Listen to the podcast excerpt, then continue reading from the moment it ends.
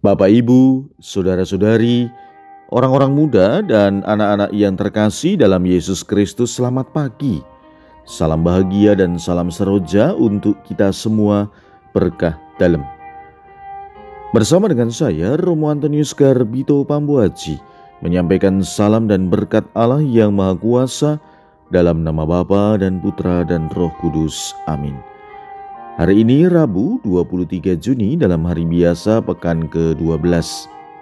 Bacaan pertama dalam liturgi hari ini diambil dari kitab Kejadian bab 15 ayat 1 sampai dengan 12, dilanjutkan 17 sampai dengan 18. Bacaan Injil diambil dari Injil Matius bab 7 ayat 15 sampai dengan 20.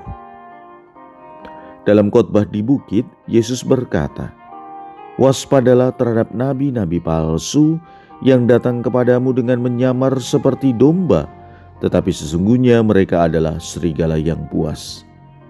Dari buahnya lah kalian akan mengenal mereka. Dapatkah orang memetik buah anggur dari semak duri, atau buah ara dari rumput duri? Camkanlah, setiap pohon yang baik menghasilkan buah yang baik, sedang pohon yang tidak baik menghasilkan buah yang tidak baik. Tidak mungkin pohon yang baik itu menghasilkan buah yang tidak baik, ataupun pohon yang tidak baik itu menghasilkan buah yang baik. Dan setiap pohon yang tidak menghasilkan buah yang baik pasti ditebang dan dibuang ke dalam api. Jadi, dari buahnya lah kalian akan mengenal mereka. Demikianlah sabda Tuhan. Terpujilah Kristus. Dari buahnya lah kamu akan mengenal mereka. Apa yang disabdakan Tuhan Yesus dalam Injil hari ini jelas sekali mengajarkan kepada kita bagaimana iman yang kita miliki itu tidak cukup hanya sekedar diajarkan. Tidak cukup hanya sekedar diberitahu. Tetapi iman itu harus sungguh dihidupi oleh kita. Lalu pertanyaannya, bagaimana caranya kita menghidupi iman itu?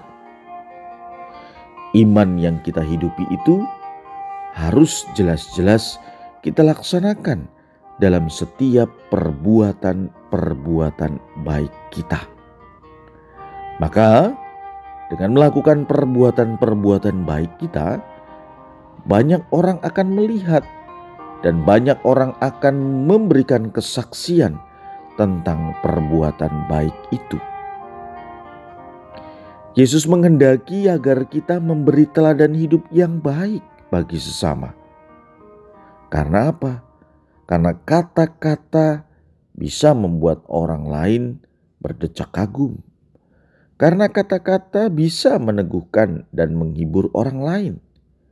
Tetapi sesungguhnya teladan hiduplah yang sanggup menggerakkan dan akan mengubah orang lain.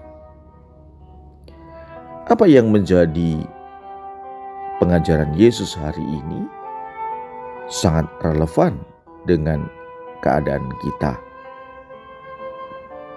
Kita diajak untuk senantiasa memberikan teladan hidup, karena teladan hidup yang baik jauh lebih penting dari segalanya.